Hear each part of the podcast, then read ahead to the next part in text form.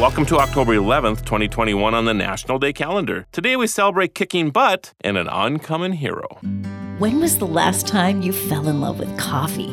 Is your morning routine just a little too routine? At David's Roasting, they're fanatical about the beans because no matter how you brew it, coffee won't rock your world if it's not freshly roasted. Visit davidsroasting.com to try their award winning blends, roasted to order and shipped to your door. Because everyone deserves to fall in love with coffee this fresh. davidsroasting.com, boutique coffee without all the hype. If you're running low on motivation these days, you're not alone. Most of us think that successful people have some extra luck, but the truth is, they're just people who pushed past the failure. Milton Hershey worked in a candy factory, but when he tried to make it on his own, he failed three times before returning to the family farm. That didn't stop him from perfecting the recipe for milk chocolate.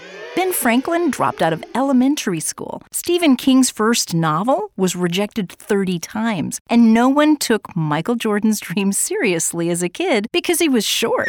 If you're feeling like a failure these days, you're in some very good company. On National Kick Butt Day, get past the excuses and go kick some butt. Many brave Americans fought in the Revolutionary War, but the colonists did not fight alone. Other European nations, who were not fond of the British, were willing to lend a helping hand.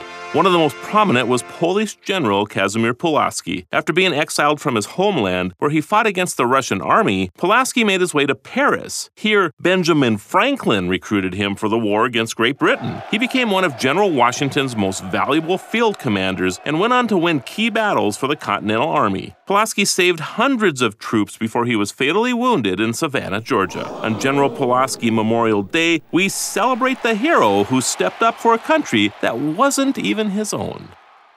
Man, that guy kicked butt. He really did. And, I, you know, Stephen King's first novel rejected 30 times. I would have given up. I really would would have given That's up. At the Rock and Roll Hall of Fame, there are all the rejection letters that you too got. Oh, I love that! See, that would be so cool to see. Hey, tomorrow it's National Gumbo Day. Gumbo? Sounds great. I'm Anna DeVere. I'm Marlo Anderson. Thanks for joining us as we celebrate every day. See you tomorrow.